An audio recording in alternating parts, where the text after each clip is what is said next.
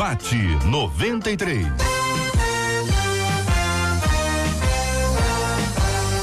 Realização 93 FM. Um oferecimento Pleno News. Notícias de verdade. Apresentação J.R. Vargas. Alô, meu irmão. Alô, minha irmã. Aqui fala J.R. Vargas. Estamos de volta, começando aqui mais uma super edição do nosso debate 93 de hoje, nessa quarta-feira, dia 11 de setembro de 2019. Fale com o debate 93 2461 0093. E-mail debate arroba rádio 93.com.br. Facebook Rádio 93 FM. Site www.radio93.com.br. Fale com a 93 pelo WhatsApp 96803 8319. 96803 8319. Muito bom dia, Marcela Bastos. Bom dia, J.R. Vargas. Bom dia aos nossos ouvintes, aos nossos debatedores. Com tchauzinho pra turma do Face, porque nós já estamos no Face, JR, ao vivo com a nossa live de abertura.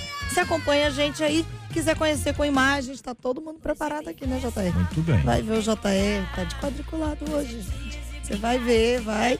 Não, eu tô falando que eu sempre falo, falo quando se está com a Você camiseta. pode tá? dizer isso, as pessoas vão achar que eu tô de terno quadriculado. Não, não, O gente. não, povo que é vai isso, achar tá que eu estou com aquele terno tá com que o pessoal usava em 1519. Não, não, por e isso o que você tem Carlos que entrar lá no Pedro tem dois desses em casa que ele usa nos cultos de Aliás, ceia. aliás, todos eles, hoje, todos os rapazes desta mesa estão de quadriculado. É, no uniforme, Não Tá Marcelo. o vendo? Você assim. Mandou um recado pra Foi um eles? edital, fizemos o edital É, para participar do debate, tem que estar com a camisa Só vendo no quadriculada. Facebook que você vai perceber, entendeu? Muito bem. 968038319 é o WhatsApp.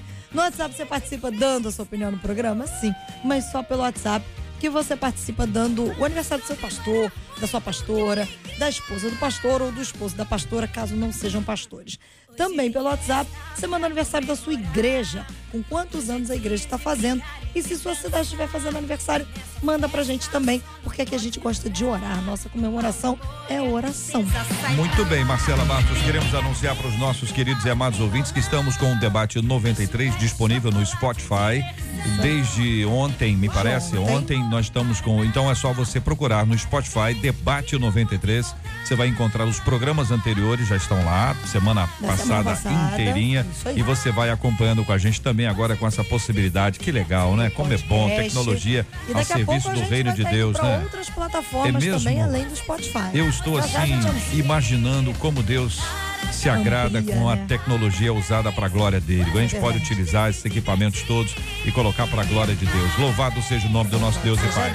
Bom dia, bom dia, bom, Bom dia para quem. Marcela? Vamos lá, vamos Olha, lá a que o turma me fone tá perguntou hoje por que, que você me faz dar bom dia. Eu falei, você não perceberam que é pra saber se eu consigo acompanhá-lo? Não, não é só para isso não, é para honrar os nossos honrar ouvintes. duplamente. Não tem o negócio da dupla honra? Ah, é, a gente É isso. faz a dupla honra agora. Tá, lá, Cláudia, então. Cláudia, bom dia. Maria, Maria, Daniele, Daniele, Reginaldo, Reginaldo, Alcenilo, Alcenilo, Cosme, Cosme, Laudiceia, Roberta, Roberta, Pastor Jonas Mendonça, Diego Costa, Diego Costa, Francisca, Francisca, Glória, Glória, Ilva, Ilva, Robério, Robério, Gisele, Gisele, Narlen, Narlen, Margot, Margot, Ronaldo, Ronaldo, também a Marlene, Marlene, Suzete, Suzete, Gustavo, Gustavo, Maiara, Dilma, Dilma, Rose, Rose, Duílio, Duílio, Maria Angélica, Maria Angélica. e muito mais. acompanhando a gente. Muito obrigado pelo seu carinho, pela sua audiência, a sua participação aqui no nosso debate 93. Nós estamos juntos aqui na melhor. Vamos, vamos ao debate de hoje.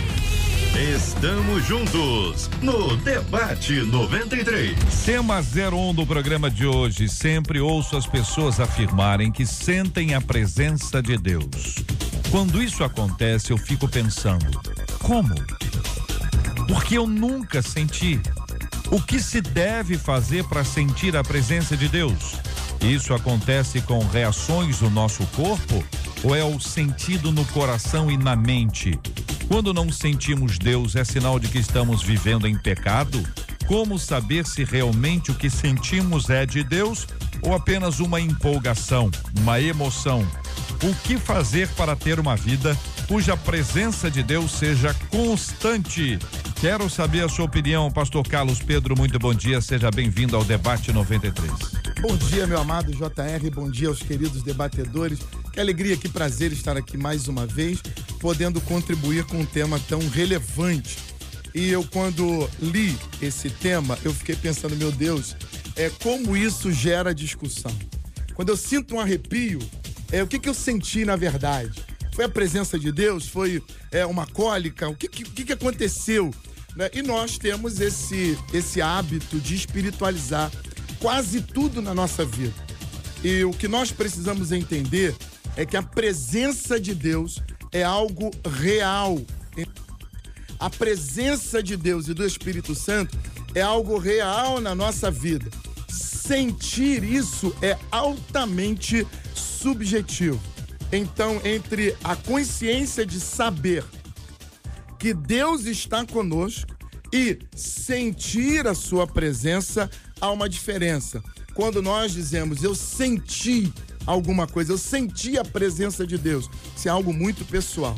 E muitas pessoas atribuem ao sentir a presença de Deus a um fato meramente emocional. E não há nada de anormal nisso. Quando eu estou feliz, quando eu, eu, é, eu tenho a, algo diferente acontecendo na minha vida, quando eu recebo uma palavra forte, quando eu recebo algo de Deus, quando eu presencio um milagre, as emoções elas trabalham. E é possível que eu atribua essa, essas é, reações emocionais à presença de Deus. Agora, o texto de 1 Reis, capítulo 19, versículo 11, Elias tem uma experiência extraordinária. E eu recomendo aos nossos ouvintes ouvir, é, lerem esse texto, porque há pelo menos quatro manifestações diferentes em que a presença de Deus pode estar, desde o terremoto ao sussurro. E Deus está presente em qualquer uma delas. A maneira como nós sentimos é que vai variar de um caso para o outro. Missionária Rosane Oliveira, nossa menina da mesa de hoje, muito bom dia, seja bem-vinda. Que pensa a irmã sobre esse tema?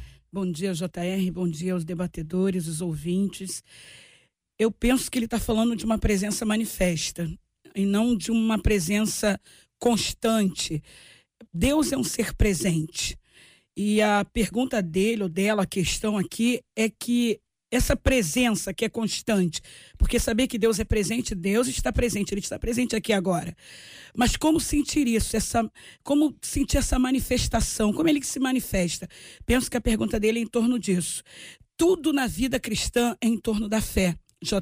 Uhum. Tudo é uma questão de fé. Então, como é que eu sinto a presença de Deus? Eu preciso acreditar partindo do princípio de que esse Deus se manifesta, que ele é presente e que ele se manifesta. Ele se manifesta a quem? A quem o busca, a quem o chama, a quem o adora, a quem o obedece, a quem procura por ele, ele vai se manifestar. Então, primeiro ponto, eu sei que Deus é um ser presente. Segundo, como é que eu faço para que essa presença se manifeste a mim e eu a sinta? É uma questão de fé. Eu preciso acreditar que esse Deus presente, todo-poderoso, ele se manifesta. Então, é por meio da fé. E isso parte de quê? De uma experiência pessoal. É muito pessoal a experiência da presença de Deus. O que eu, quando o pastor falou de subjetiva, é que o que eu posso chamar de presença de Deus para mim, o senhor pode descredibilizar e dizer: não, Deus não se manifesta assim. Isso não é presença de Deus. Porque é algo muito pessoal. É difícil descrever para ele que a presença de Deus, que também se corresponde ao ser manifesta por meio do corpo, sim, você vai manifestar, levantar as mãos, você vai dobrar os joelhos, você vai sentir, sim, um arrepio. Eu já tive N vezes esse tipo de experiência pessoal, mas ela é muito pessoal. Eu não tenho como é, registrar a presença de Deus de uma maneira que é, foi para mim assim, vai ser assim para você também, vai ser para vai funcionar para você também assim. Não, é, é fé e é por meio de uma experiência muito pessoal. E o que que acontece? A questão é saber distinguir isso. Porque é algo diferente, é algo diferenciado. Sei que Deus é presente, quando a sua presença se manifesta, eu preciso entender que algo diferente está acontecendo em torno da minha vida. E isso eu vou chamar de presença de Deus. Bispo Davi Alberto, muito bom dia. Seja também bem-vindo ao debate 93 de hoje, Bispo. Bom dia, meu amigo JR. Bom dia aos nossos pastores, missionária Rosane. Muito bom estarmos juntos aqui essa manhã. De fato, a mesma interrogação que tem aqui esse ouvinte, tem milhões de pessoas é, nesse país. Né? Num tempo em que tudo é medido, tudo é quantificado, tudo é comparado, por que também não medir? Por que também não comparar as coisas espirituais? A gente compara a igreja que tem a melhor teologia, a gente compara o pastor que é mais espiritual, a gente compara a igreja que tem a melhor ortodoxia, que tem a melhor liturgia. Por que não comparar também as nossas experiências espirituais? E as pessoas vivem nessa neura. Então, se o outro chora, eu também tenho que chorar. Se o outro pula, eu também tenho que pular. Se o outro baba, eu também tenho que babar. A gente acha que é, a forma com que os outros sentem a presença de Deus, eu também tenho que sentir. E eu vou concordar, eu vou ter que navegar no mesmo rio dos meus colegas aqui, em dizer que experiência com Deus, antes de ser para o outro, ela é para mim. Experiência com Deus, antes de ser para fora, ela tem que ser para dentro. Experiência com Deus, antes de significar alguma coisa para o coletivo, ela tem que significar para o individual. Então, se eu ficar nessa neurose de, de querer sentir o que o outro sente ou como o outro sente, eu jamais vou, de fato, experimentar o que é a presença de Deus para mim. E isso é o que mais vale para uma vida de relacionamento com Deus. Não é o que o meu relacionamento com Deus representa para o outro, é o que o meu relacionamento com Deus representa para mim. Eu não poderei representar nada para o outro se eu antes não tenho uma essência, se eu antes não tenho uma convicção individual. Então, é, é, fica aqui essa, essa palavra inicial de que eu preciso me afastar de qualquer, de qualquer tendência a comparações. Isso é doentio. Isso não vai me levar a uma saúde espiritual. E antes, sim, desenvolver uma vida relacional com Deus para mim para que depois disso possa significar alguma coisa para alguém. Pastor Luiz Nilma, muito bom dia, seja igualmente bem-vindo ao debate de hoje, meu querido. Queremos também ouvi-lo sobre esse assunto. Muito obrigado, bom dia a todos, que Deus abençoe e certamente o Espírito Santo vai falar aqui, como já começou a falar e eu, quando eu venho aqui eu aprendo muito. É, a primeira vez que eu li esse texto aqui, a princípio, é, cheguei até a pensar que o nosso ouvinte estava duvidando da presença né? E, e, depois eu cheguei à conclusão que, na verdade, ele não está duvidando da presença. O que ele está duvidando é se há condições, tem possibilidade de se sentir essa presença, né? Ele chega até a fazer uma dúvida aqui: como isso acontece? Por que, que eu não sinto? Ou seja, se existem sensores para que e, identifique a presença do Senhor, por que, que isso não acontece comigo? Eu não sei se é assim, aqui ele está é, duvidando dos sensores dos outros, ou como o, o bispo falou, você está duvidando da sua própria sensibilidade, né? Eu acho muito interessante isso, e porque nas entrelinhas daquilo que foi falado aqui, através desse ouvinte, ele busca isso né? Ele não está confortado com a, a, a, situação que ele está. É, é, é, o Senhor é onisciente, e acredito eu que ele também saiba disso, né? Mas como sentir isso? É porque a, uma boa parte do, de nós, os crentes, quando fala estou sentindo a presença do Senhor, eles querem dizer, em outras palavras, ó, o Senhor está confirmando isso, o Senhor está é, é, ratificando isso. E, e, e será que isso também não, não desvirtua um pouco? Será que quando a gente é, emite esse parecer, não está, é, é, talvez, é, deturpando aquilo que pode não ser a confirmação da palavra do Senhor, e isso eu que eu iria também explorar um pouquinho mais. A questão de, de saber se Deus está, se Deus não está, é fato, Deus está. A Bíblia fala que quando dois ou mais estiverem reunidos no seu nome, ele estaria ali. Não depende de estar falando assim, ó, quando dois ou mais sentirem arrepios, eu estarei ali. Não fala isso, né? Ele fala quando estiverem reunidos no seu nome. Aqui, portanto, ele aqui está. Eu não sei se alguns aqui estão sentindo arrepio, mas que o Senhor está aqui, não tenha dúvida, porque eu creio na palavra. Como foi falado aqui pela missionária, né? A palavra determina isso e assim tem que ser. Talvez essa pergunta seja mais feita por latino-americanos que por europeus. Também talvez seja feita por africanos nós temos este este ímpeto, né, da, da emoção ter um significado. Você olha uma pessoa tá passiva, você diz que tá com o sujeito frio, oh, miserável, olha lá, incrédulo, aquilo lá, olha lá, como é que vai? Nem, não, nem todo mundo chorando o cara sério. E quem somos nós para poder avaliar isso, não é verdade? Já- não é uma tendência nossa, JR, pastor? eu conheço esse rapaz aqui que mas, escreveu. mas quando a gente fala sobre o choro, por exemplo, o ouvinte está dizendo aqui, quando eu sinto a presença maravilhosa de Deus, me vem algo inexplicável, emoção misturada com alegria, vontade de chorar, mas sem exageros, uma coisa linda. Então você imagina que você está num culto, está numa reunião, está numa casa, enfim, as pessoas todas choram e você não chora. E aí fica aquele negócio, por que, que eu não tô chorando? Eu devia estar, mas, mas não tô afim. Mas aí a pessoa até força, tem gente que fe- fecha o olho, coloca a mão no olho assim, entendeu? E tal, e, enfim, para de alguma forma é, prestar contas para os outros de que ele está também quebrantado. E aí eu queria pautar com, com vocês a diferença entre ter um coração quebrantado ou ser uma pessoa emocionada. Vocês sabem, há quem chore na inauguração de padaria. Entendeu? Há quem chore em ocasiões, eh, eh, vendo novela, vendo filme, a pessoa chora. E a pessoa chora ali, chora na igreja. Qual a diferença daquele para aquele outro choro? Às vezes é uma pessoa só emocional, ela é a pessoa que se emociona fácil, tô, tô julgando não, tô dizendo às vezes. Sim. E aí a diferença para um coração quebrantado, do qual Deus não resiste. Que é um negócio que, se tem uma coisa que Deus não, não resiste, é isso. Vamos lá. JR, eu conheço esse irmão aqui. Olha aí. Ou essa irmã. A revelação. Porque. Peraí, você não sabe se é irmão, se é irmã, não conhece. Mas eu conheço os dois. Não, peraí, não conheço, Conheço, não sei se é irmão, se é irmã, peraí. Esse. Ou é uma pessoa estranha ou o senhor não conhece. essa, senhor revelou é- em parte, Esse irmão. Porque eu conheço de, de ambos os sexos. Gente, a gente está naquele culto que o louvor começa. E, e isso é muito interessante. Se o louvor é uma canção da harpa, lento, assim, aquela coisa mais tranquila, né? não acontece nada na igreja. Se mudar o louvor e colocar, por exemplo, por exemplo, um forró para tocar, meu irmão, daqui a pouco o corredor começa, gente correr no corredor, gente pular, gente levantar a mão. Aí o helicóptero começa a voar na igreja e daqui a pouco vem um aviãozinho e, e- e- e as manifestações elas começam.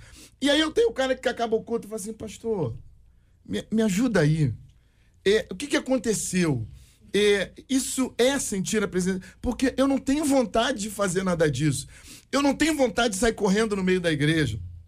Eu não tenho vontade de, de, de fazer o helicóptero. É, será que eu sou tão frio assim? Será que Deus não está comigo? E, e isso é uma angústia que as pessoas têm. Porque nós criamos um estereótipo para a presença de Deus. E nós dizemos que aquele cara lá que fica sentado no banco, aquela irmã que fica sentado no banco, olhando atentamente para frente, que é uma pessoa fria, não sente nada, não é possível, é insensível. E muitas vezes o cara que está rodopiando, que acaba a reunião, ele não sabe qual foi a canção que cantamos, ele não sabe qual foi a palavra lida, ele não sabe nada do que aconteceu na reunião, porque ele passou a reunião inteira no helicóptero, no avião, no barco, no, no, no rodopio, e ele não sabe de nada. É pura emoção. E a presença de Deus, ela não é para ser vivida dessa forma.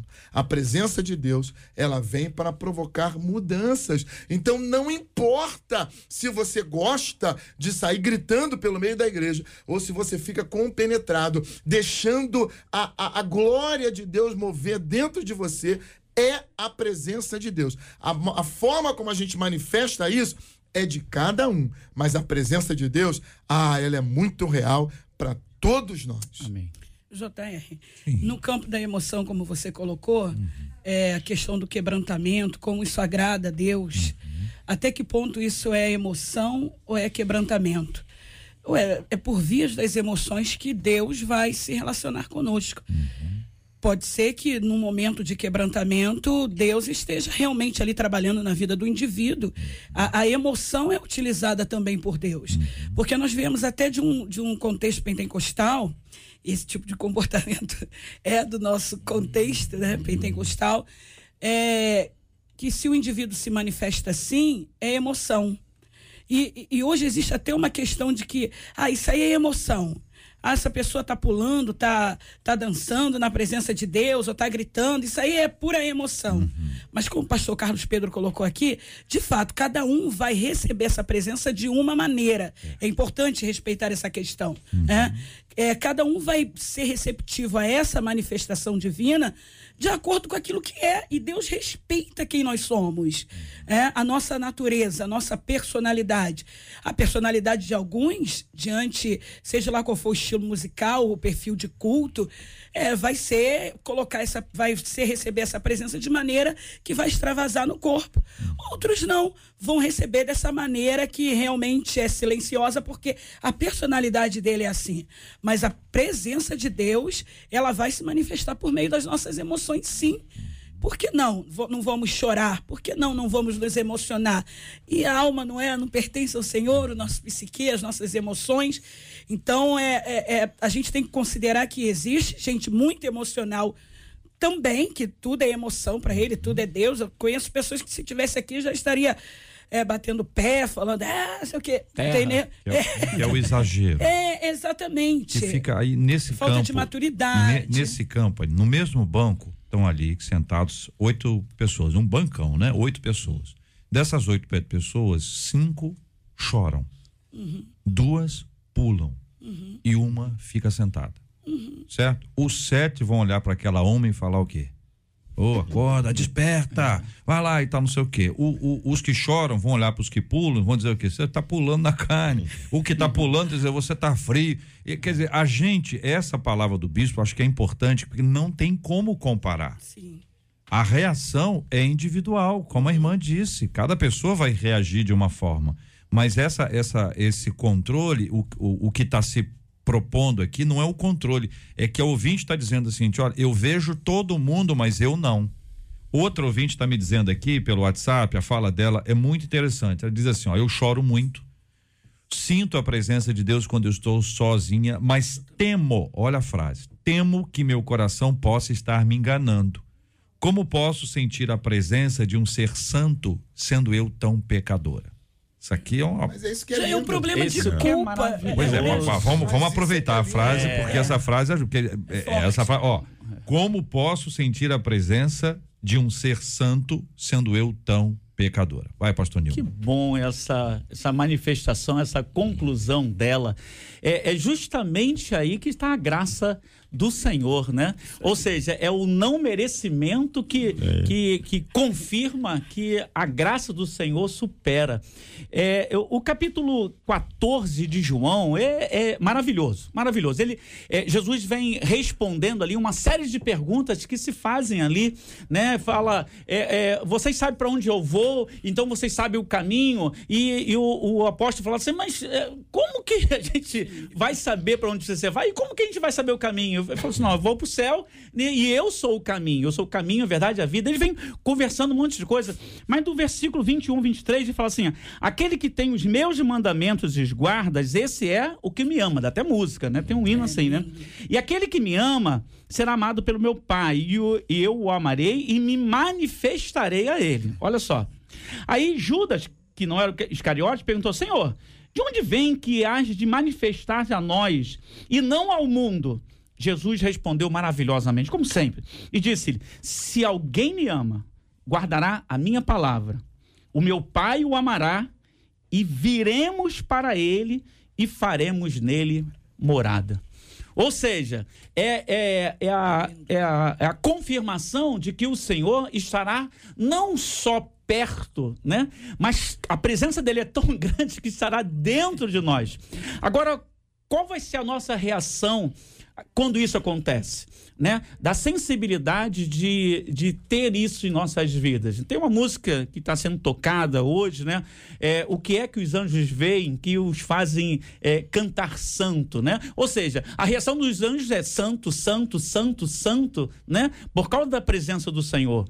Enfim, a- as reações são as mais diversas possíveis, né? Olha- Mas que é verdade, isso é. Aqui o texto de Êxodo, capítulo 3, vamos para textos bíblicos para nos ajudar e orientar. O Senhor se manifesta a Moisés na sarça ardente Maravilha. e depois dessa manifestação do Senhor que é tão extraordinária, eu vou focar na reação de Moisés, tá? Deus se manifestou, a sarça ardia, nos consumia, ele tentou, pensou em se aproximar, o Senhor disse para tirar as sandálias dos pés dele, porque o lugar que ele estava é santo. Aí veio o Senhor que se voltava para ver, eh, vê- vendo o Senhor que ele se voltava para ver, Deus, do meio da sarça, o chamou e disse: Moisés, Moisés, ele respondeu: Eis-me aqui.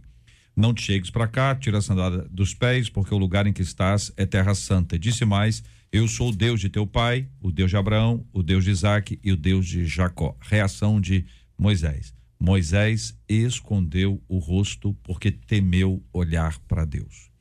Pergunto a vocês: o que é que isso significa? Se nós de, devemos ter esse tipo de prática hoje, como é que ela surge? Esse temor de Deus, certo? Não estou querendo é, é, pedir para vocês falarem mal de quem não tem. É só assim, é, é a proposta positiva. Como é que a gente faz para alcançar ou para realcançar ou para reconstruir esse relacionamento com Deus que se baseia no temor? No temor. Eu, eu, eu temor, eu não quero fazer nada que venha desagradar a Deus, Sim. seja na minha vida cotidiana ou seja ali no ato de culto, né? Porque aqui, é, é esse lugar aqui é o culto. Isso. Esse Sim. lugar aqui é, é, um lugar, assim como é culto, é, é individual. Um e é o individual, quer Isso. dizer é, um, é impressionante. Moisés escondeu o rosto porque temeu olhar para Deus. É, eu acho que é exatamente isso. A, a presença de Deus deve causar na gente essa reação. Reação é toda vez que a glória de Deus se manifesta, ela tem que servir para mim como um espelho, para que eu olhe para mim mesmo. Aconteceu com Moisés aí, aconteceu com Isaías no templo. Quando ele vê o templo tremendo, a casa cheia de fumaça, ele deu um grito: ai de mim que eu estou morrendo. E quando ele declara que está morrendo, ele vê a graça de Deus se manifestando num anjo que vai no altar com uma tenaz, pega a brasa e toca nos lábios dele e diz: Você não está morrendo, não. Eu estou te purificando Meu porque Deus. eu vou te usar.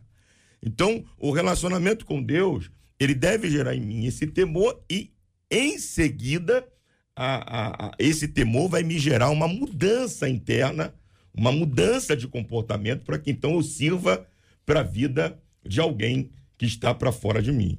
Então, essa questão de, de, de sentimento, ela é, é, muito séria. Eu, eu nasci no evangelho, no meio pentecostal. E a gente tinha um culto é, há anos atrás, um culto quente, um culto vibrante, mas um culto equilibrado. E um culto que eu imagino, a minha, a minha sensação é de que os nossos cultos, eles, quando eram mais equilibrados, eles produziam resultados mais efetivos.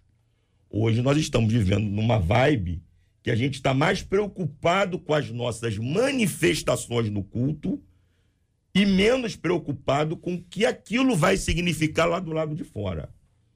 Eu gosto de pular, eu gosto de saltar, eu gosto de me derramar na presença de Deus, porém, mais do que isso, é preciso salientar o que isso vai significar de mudança para minha vida.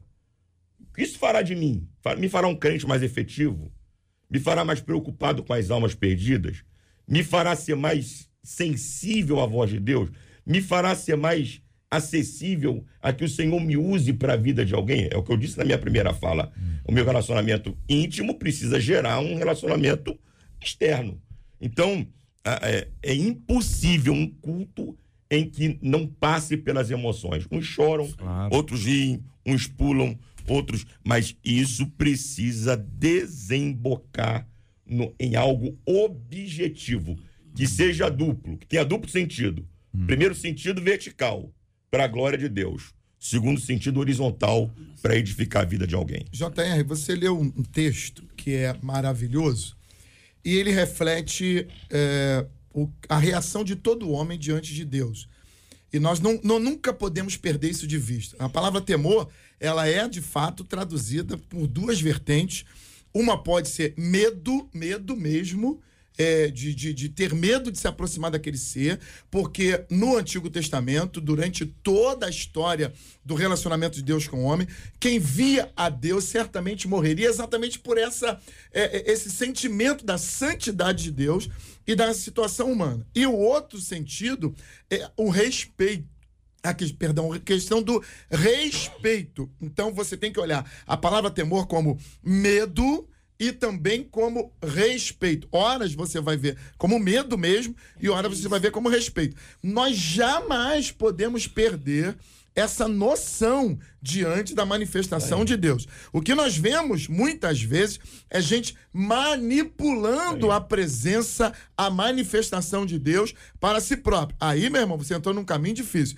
Segundo Crônicas, capítulo 5, versículo 12, 13, fala de uma manifestação da presença de Deus, da glória de Deus, onde os ministros, os sacerdotes, eles não conseguiram se manter da mesma forma diante da manifestação da presença e da glória de Deus. Então, é exatamente isso. Quando Deus, que ele está presente aqui, nós sabemos, mas quando ele manifesta uhum. essa presença, cada um vai reagir de um jeito. Olha, o texto de primeiro livro dos reis, mais um texto bíblico, tá? Primeiro livro dos reis, capítulo 19, versículo 11, Elias eh, está diante de uma manifestação da presença de Deus. Disse-lhe Deus: Sai e põe-te neste monte perante o Senhor. Eis que passava o Senhor, e um grande e forte vento fendia os montes e despedaçava as penhas diante do Senhor, porém o Senhor não estava no vento. Depois do vento, um terremoto, mas o Senhor não estava no terremoto. Depois do terremoto, um fogo, mas o Senhor não estava no fogo. E depois do fogo, um cicio tranquilo e suave. Ouvindo Elias, envolveu o rosto no seu manto e saindo pôs-se à entrada da caverna. E aí há uma conversa entre Deus e ele sobre o futuro dele, também sobre o passado, aquilo que ele não tinha conhecimento. Mas é mais um exemplo de manifestação da presença de Deus que não se dá num rótulo. Não é? Você estava aqui, não estava, estava ali, não estava, estava ali, não estava. Aí estava num negócio que aparentemente é estranho aqui dentro dessa, desse contexto, mas talvez fosse exatamente a maneira uhum. como o irmão Elias precisava, daquele Amém. momento, é receber a palavra de Deus ou perceber a manifestação. Então Deus se revela para Elias da maneira que Elias precisava Deus não é só o cicio do vento, não é isso? Mas Deus se manifestou. É isso, meus irmãos. Mais um texto para a gente trabalhar no texto bíblico. É importante só lembrar aqui que Deus tem hora que ele vem no vento, tem hora que ele vem no terremoto, tem hora que ele vem no fogo e tem hora que ele vem no cicio. Então, é, é só para a gente ter essa noção. É por isso que eu falei que para o irmão então, Elias foi assim. Então. Para outros pode ser de maneira e diferente. E aquele exemplo do banco, com oito pessoas, Deus vem e pro rapaz lá que ficou sentado, foi só o Cecílio. Sim, é por isso que o bispo disse para não ter comparação. Então, é, essa, essa, essa passagem aí, para mim, também, eu acho que vem até de complemento àquela passagem de Êxodo, do capítulo 3, onde é, o próprio Deus fala assim: olha, é, tira a sandália do, dos teus pés, né? Por causa do pecado do homem, né? A, a terra fez é, espinhos e tudo mais. Deus estava falando o seguinte: olha, pode se aproximar né? Ou seja, pode se desarmar. Aqui é Terra Santa, você não será prejudicado por causa disso, por causa da minha graça. Eu vou conceder isso para que isso acontecesse, né? Tanto é que ele passou na fenda da rocha, já aludindo, né, quem seria a rocha, ou seja, você quer ver Jesus, veja a rocha, né? E, e tudo mais. E nessa, nessa passagem aí que, que foi lida agora, de Primeiro Reis, é, é, eu acho que Deus quis mostrar o seguinte: cada um tenho o remédio na dosagem certa, no momento certo, de acordo com a sua necessidade, de acordo com a sua sensibilidade. Eu, eu costumo dizer, JR, que uhum. eu tenho tanta, vamos dizer assim, um relacionamento bem íntimo, né, bem estreito com minha esposa, com meu filho, que eles podem é, me ligar de qualquer número. Eu, eu, ele, eu olho assim e não conheço esse número. Mas quando eu dou ok, escuto a voz da minha esposa, do, do, do meu filho, falo assim: fala, filho, fala. Ou seja, eu sei que é por causa do relacionamento que eu tenho com eles, da intimidade que eu tenho com eles. Assim é Deus. Deus, ele vai falar de todas as formas. A Bíblia fala que, que lá em, em, em, Apocalipse, né, que ele fala para as sete igrejas, né? Mas quem tem ouvidos, ou seja, quem uhum. tem a sensibilidade de ouvir, vai ouvir. Mas que ele fala, ele fala. E de acordo com a uhum. necessidade, como foi muito bem falado aqui. Muito bem. O Salmo 51, versículo 17, mais um texto bíblico, diz: Sacrifícios agradáveis a Deus são o espírito quebrantado, coração compungido e contrito, Deus não o desprezarás, ó Deus, o Deus não o desprezará. Essa relação aqui, que fala bastante claramente sobre um espírito quebrantado, fala sobre um coração compungido e contrito que Deus não despreza. Parece ser importante para dar essa chave para as pessoas. Ah, como perceber, como se envolver, como receber da parte de Deus. Num, num, o, o coração é aquilo que a gente não consegue camuflar de Deus.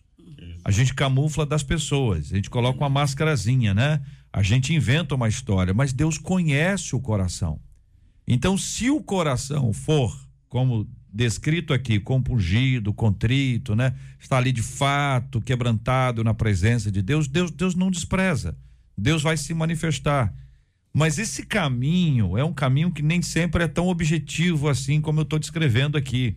Porque ele, é, nós somos dinâmicos, né, bispo? É né, missionária, né? Sim, sim. Pastores, pastores amados aqui. Esse processo da pessoa conseguir perceber, identificar e ela ter essa intimidade para reconhecer a voz de Deus, né? Jesus falou que as suas ovelhas conhecem a sua voz e, e o seguem, né? Quer dizer, a gente vai acostumando com isso, Deus vai falando para não ter o coração enganado ou não viver sob a direção do coração enganoso. Salmo 51, 17, diante de vocês.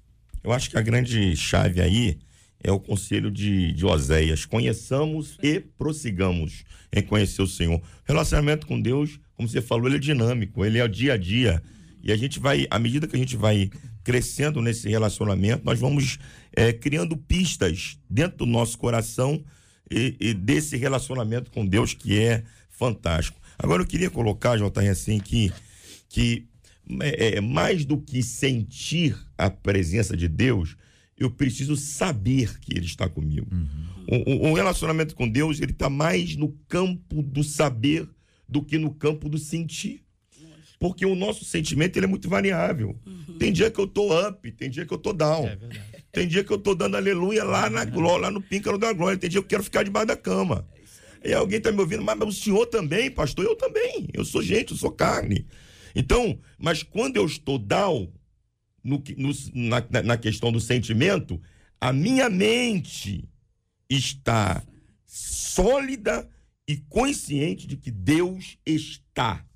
Deus não está variando com as minhas emoções. Deus está a despeito das minhas emoções. Eu posso não estar sentindo, mas eu sei. É por isso que Jó, o que, que Jó estava sentindo? Se eu perguntasse para Jó, o que você está sentindo depois de sepultar dez filhos? O que, que você está sentindo depois de perder bois, ovelhas, camelos, jumentos? O que, que você está sentindo? Ele ia dizer: Eu estou sentindo tudo de ruim até sobre o próprio Deus. Deus está aqui, mas para mim Deus está aqui contra mim. Porque o que ele fez, parece que ele fez contra mim. Mas a despeito de todo o sentimento ruim dele, ele abre a boca e diz: Eu sei. Está aqui na cabeça Maravilhas. dele. Eu sei é sim. que o meu redentor vive.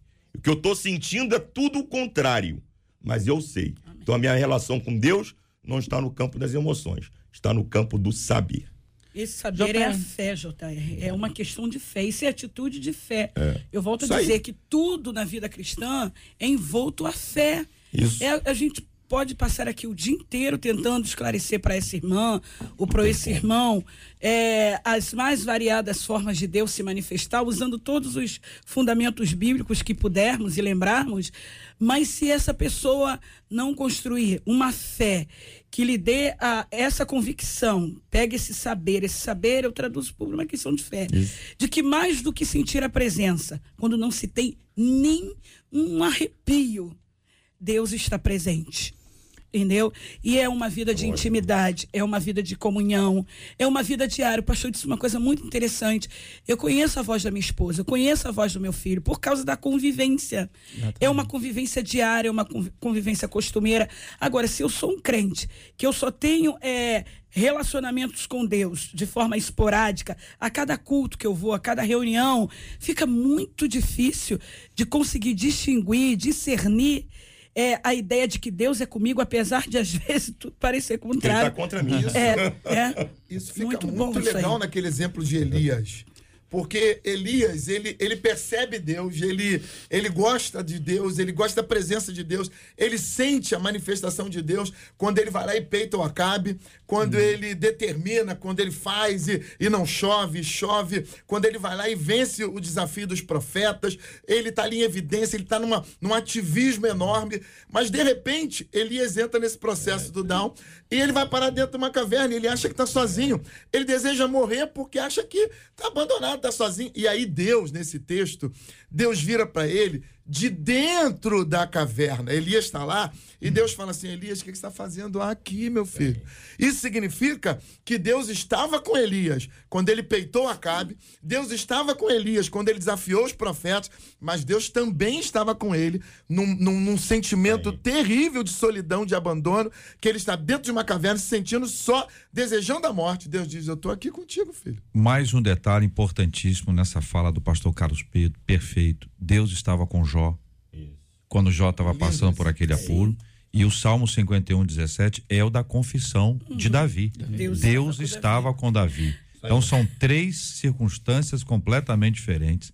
Você tem o irmão Elias, o irmão Elias, profeta, como descrito aqui. Você tem o irmão Jó, entendeu? Um servo de Deus, sofredor. Você tem o irmão Davi, que nesse nessa foto que nós tiramos aqui dele, ele caiu e estava ali sendo erguido pelo Senhor. Mas veja, em todas as três circunstâncias, Deus estava presente. São 11 horas e 42 minutos no horário de Brasília. Nós vamos desfazer aqui ah, agora encerrando a nossa transmissão ah, pelo Facebook. Quero agradecer o carinho de vocês todos. Sempre estamos abrindo o programa no Facebook. Nós continuamos com as transmissões aqui pela, pelo aplicativo da rádio, pelo nosso site, pela rádio 93,3 e você pode escutar a gente também no Spotify, ah, ouvindo os programas aqui. Agora, eu encerro, e aí quero convidar você que está no Face para acompanhar a gente nessas outras mídias aí, com uma música que é antiga, mas uma versão nova daquela música antiga, Bonito Deus está aqui, tão certo como o ar que eu respiro. Acho que vale a pena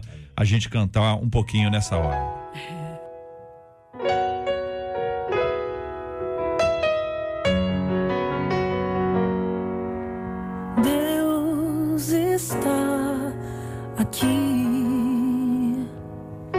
Tão certo como o ar que eu respiro, tão certo como a manhã que se levanta, tão certo como eu te falo e podes me ouvir.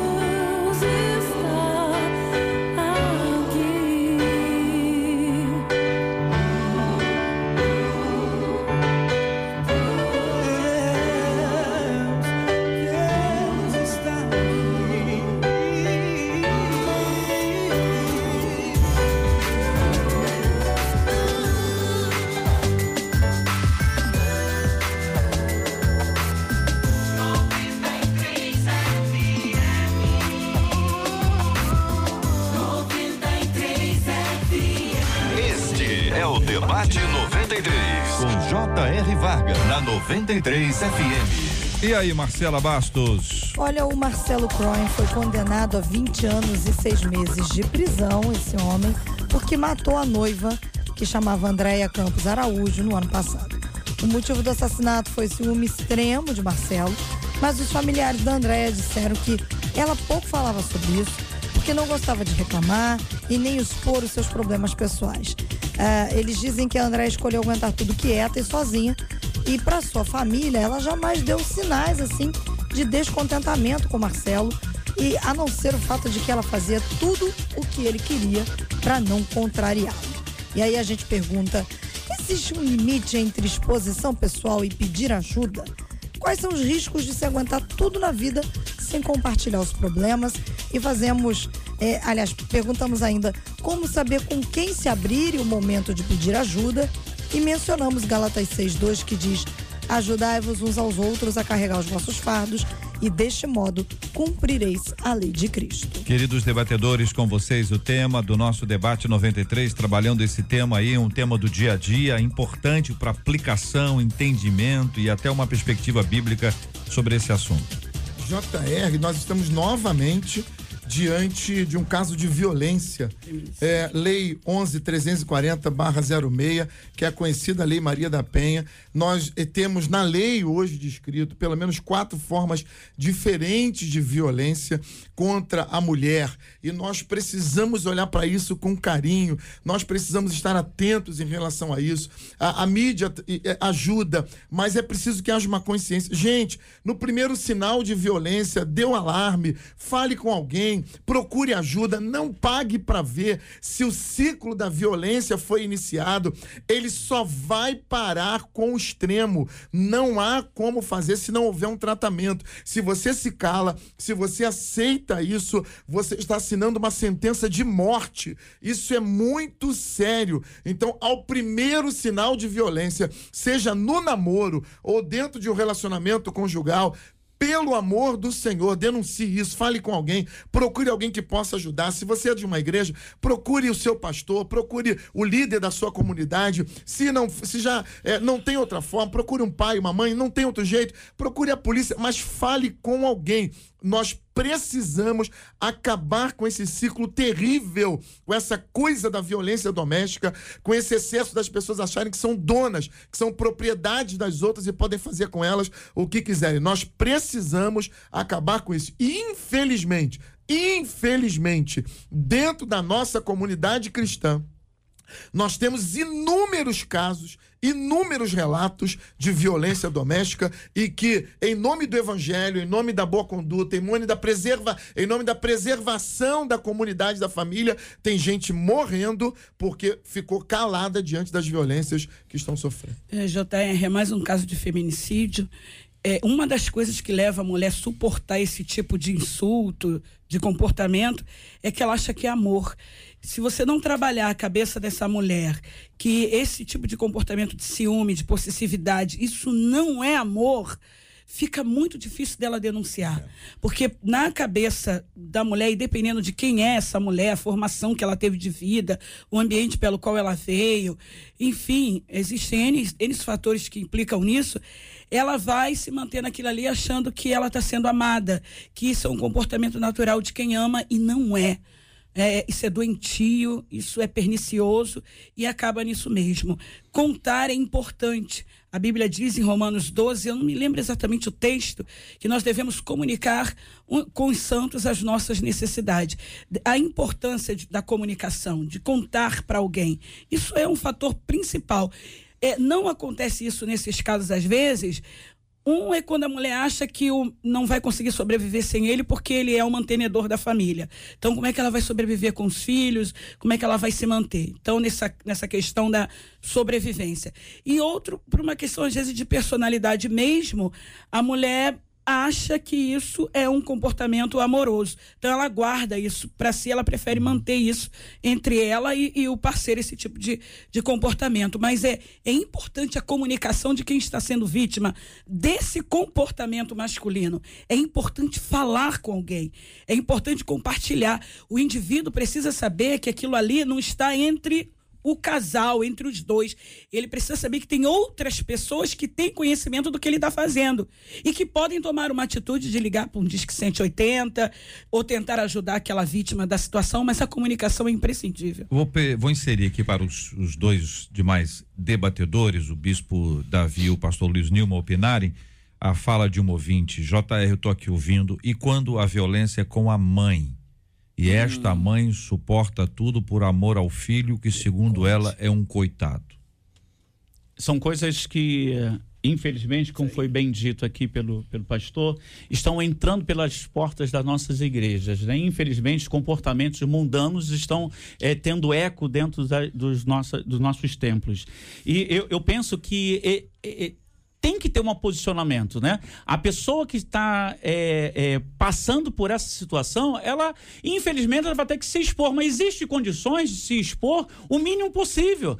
Você pode procurar ah, alguém, vamos dizer assim, que de, eh, de idoneidade, né? Um pastor, um líder, um, até mesmo profissionalmente falando, um, um psicólogo, entre outras pessoas, que vão, é, pelo menos, te ajudar a identificar, como a missionária falou, se aquilo ali é um comportamento normal, é um porta- comportamento de reação de quem quer preservar ou realmente é, extrapolou a, a, doença, né? Ou seja, está no índice já da doença. É necessário que isso seja dito. Até porque, se porventura for diagnosticado, se for identificado que aquilo ali não é uma doença, apenas um, é um zelo e tudo mais, toca a vida. E- mas pelo menos tem alguém do lado de fora desse relacionamento que está atento, que está com a luz é, amarela. E, e eu acho interessante também, é, a, a Bíblia fala lá em Salmo 32 que quando a gente não coloca para fora, os nossos ossos é, ficam angustiados, né? ficam corroídos. É necessário sim colocar para fora. E é necessário, eu vou até aproveitar aqui como foi dito, né? Já que, que está acontecendo isso na nossa igreja, é possível que esse homem que tem esse comportamento esteja nos ouvindo também, né? Então, querido, você que está nos ouvindo, procure um profissional. É, é, converse com alguém, né? Diga como você está se reagindo, como está se sentindo. Abra o seu coração, procura alguém que vai te, te colocar melhor, vai identificar, vai a- ajudar você, não vai se censurar, não vai te condenar, porque por enquanto talvez sejam apenas sinais daquilo que pode acontecer mais adiante. Mas se você não parar, não interromper, não se tratar, sim, pode acontecer algo muito danoso. É, eu lamento muito que a última pesquisa que eu li sobre esse tema fala de que 40% dos casos de violência doméstica envolvem evangélicos. Meu Deus. Ou um dos dois, no caso do casal, ou ambos são evangélicos. Casos que chegam às delegacias. Isso mostra a fragilidade, a fragilidade que nós estamos no quesito de aprofundamento do nosso relacionamento com Deus. Aí a gente volta lá ao início, ao início do debate. Então isso é lamentável. O pastor Carlos Pedro falou algo muito interessante, muito sério, é que uma violência no nível de assassinato, outras coisas desse, como nós lemos aqui, não começa no assassinato. Começa no apertão no braço, começa no arranhão, começa numa palavra mais forte. E se se isso não for, isso não for combatido lá no início, vai gerar numa tragédia. E finalmente, para nós pastores, fica a grande lição. O que é da nossa alçada é da nossa alçada. O que é da alçada da justiça é da Exatamente. alçada da justiça. Exatamente. Violência doméstica não se trata em gabinete. Violência doméstica se trata na delegacia. Perfeito. Isso. Perfeito. Manda para delegacia, porque depois, Isso aí. depois nós não vamos assumir um caso de assassinato dentro da nossa igreja. Então, vamos ficar somente naquilo que compete a nós. O princípio é válido, inclusive, para filho, que foi a pergunta que eu Isso aí, fiz. sim, Dois sim. últimos oradores. Me permite ler o texto? Vale, vale para os filhos. Eu tive uma situação muito perto, desculpe, pastor Carlos, que eu cheguei a dizer por que, que ela não o denunciou. O filho. É, o filho. Por que, que não denunciou? Onde estava a cabeça dessa mãe que foi agredida? Um caso muito próximo de mim. E ela continuou passando pela situação, e é uma mãe já madura, é uma mãe já, assim pode se dizer, chegando na idade, na terceira idade, mais ainda agravante a situação. E eu, eu disse, tinha que ter chamado e quadrado Me ele. parece mais difícil Entendeu? denunciar o filho que denunciar é o marido. Mas existe uma, uma questão que é colocada aqui por uma de nossas ouvintes, a gente tem que respondê-la, e ela fala sobre esse assunto. E então, o, ouvinte, preste atenção. Este crescimento da violência do homem contra a mulher, não tenho pesquisa, não posso afirmar categoricamente, mas isso dificilmente nasceu no casamento. Isso. Me parece lógico o, o- a- o raciocínio de que isso tenha começado dentro de casa. Até, até, não é o uso, não, é fazer tudo o que eu quero. Então, eu quero almoçar às 11 horas e 40 minutos. E eu quero que a minha comida seja essa essa, essa, ok? Aí a minha mãe vai lá e faz, todo dia, 11 h 40 do dia que ela atrasou, eu berro, eu grito, eu jogo no chão. E, e minha, mi- minha mãe diz: Olha, me desculpa, amanhã vai estar aqui no horário. Certo? Acostumou. O camarada casa. Com a mãe, ele, ele grita, ele berra, pode empurrar, pode fazer alguma coisa, mas com a mulher, de repente, ele vai ser mais agressivo ainda, porque ela não tem o menor histórico de ter feito isso antes para ele, não tem memória afetiva. Tudo, tudo isso aqui é só uma conjectura. Hum, Então, para você poder eliminar, diminuir essa chance, essa, esse crescimento lá na frente, isso é dentro de casa. E se o indivíduo for um indivíduo violento, ele é um filho violento. Se não identificar o filho vio- violento, nós vamos identificar o marido e o pai. Que a violência do homem aí é contra a mulher, é contra o filho. E o filho que vê, que vir, né? Mas é vir, né? E o filho que vir, este homem, o marido, o pai, batendo na mãe, ele é candidatíssimo Sim, a a, ser também um homem violento, a repetir. Então veja, a situação é, é complicada, porque nós temos uma sequência de episódios que nada disso é fácil. Meu Deus do céu, você vai dizer para uma mãe, denuncia, isso não é fácil. JR. Mas vocês estabeleceram isso aqui como base e vi que todos concordaram. Gabinete é gabinete, delegacia é delegacia, hospital é hospital e por aí nós vamos ampliando essas identificações, essas ramificações aí. Mas vamos terminar com a leitura do texto bíblico. Pa- Pastor Carlos, é só a leitura do texto bíblico? É, que eu tenho que encerrar. A missionária Rosane de, a, a, Isso está na Bíblia? sobre- Missionário Rosane? Então, então, o que acontece? A- as pessoas justificam isso como amor. Só que Paulo, escrevendo aos Coríntios, no capítulo 13, verso, versículo 4, ele disse: Quem ama é paciente e bondoso. Quem ama não é ciumento. E ele vai dar uma lista do que as pessoas que amam não fazem. JR, nós estamos vendo isso e eu quero dar dois conselhos. Você que está noivo, eu dou aula no curso de noivos. Você que está noivo, no primeiro sinal de violência desse rapaz ou dessa moça, foge desse negócio em nome do Senhor. Fo- chuta isso que é laço. Chuta. Veja o Sai disso em casa, em né? nome ah, mas eu vou dar um jeito. Não, espera ele melhorar e aí você volta com esse relacionamento. Mas não entra nessa de que vai mudar isso.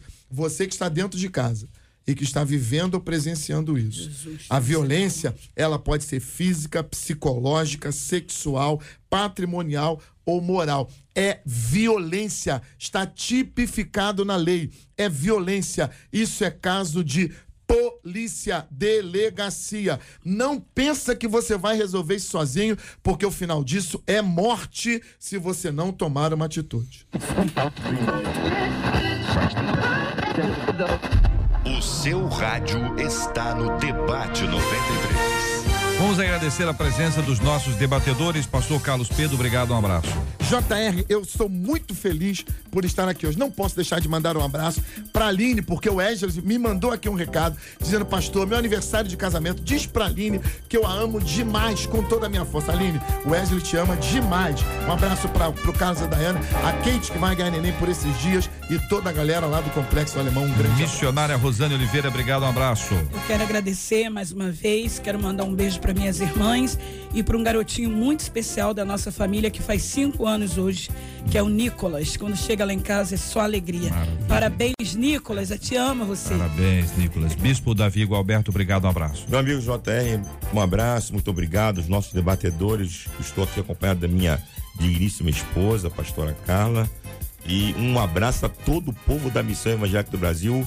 Sábado comemoramos 74 anos de fundação. Parabéns. Foi uma festa linda. Deus. Um parabéns a todos. Pastor Luiz Nilma, obrigado, um abraço. Eu que agradeço, é sempre muito bom estar aqui, eu sempre aprendo muito. Queria mandar um abraço minha esposa Cláudia, meu filho Matheus, aqueles que eu disse que eu tenho bastante intimidade. A minha mãe está sempre ligada. Minha igreja cristã de Antioquia ali em Manguinhos, que Deus abençoe. Muito Maravilha, obrigado. muito obrigado a você que está nos acompanhando aqui no nosso debate 93, além aqui da pastora Carla aqui no nosso estúdio, registro a presença também da Maria Lúcia, que é amiga da missionária, um doce de menina, é o quê? Irmã Maria, o nome da minha mãe, aí ficou demais. E vamos dar parabéns. Hoje é aniversário do pastor Mário Leandro, da Igreja Sal e Luz, em São João de Meriti. Pastor Lauremir Lopes, da Igreja Nova Vida, em Itaboraí. Pastor Gilson Santos, da Igreja Batista da Vitória, em Vigário Geral.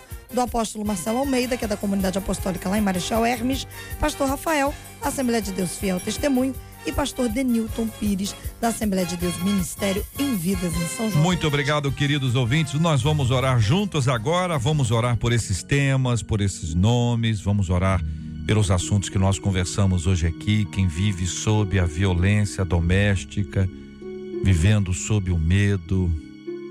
Nós vamos clamar a Deus por mudança, por transformações e para te dar coragem para fazer o que tem que ser feito.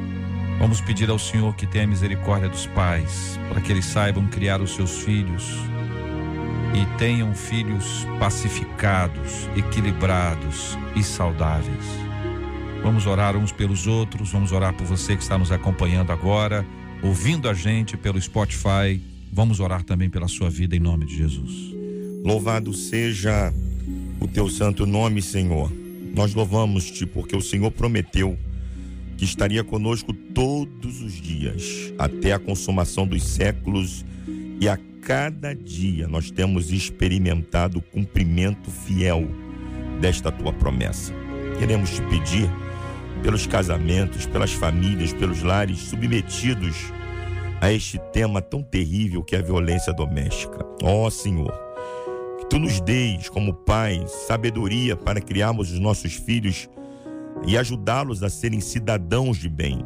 Que o Senhor dê aos maridos e esposas compreensão para se relacionarem um com o outro, mantendo a paz e a harmonia dentro do seu lar, para que as nossas famílias cristãs sejam um farol no meio deste mundo em trevas. Também te agradecemos pela vida de todos os aniversariantes desta semana, do dia de hoje, que o Senhor lhes conceda graça, saúde e tudo aquilo que eles precisam para viverem uma vida vitoriosa na tua presença. Muito obrigado pela Rádio 93, pelo JR, por toda essa equipe.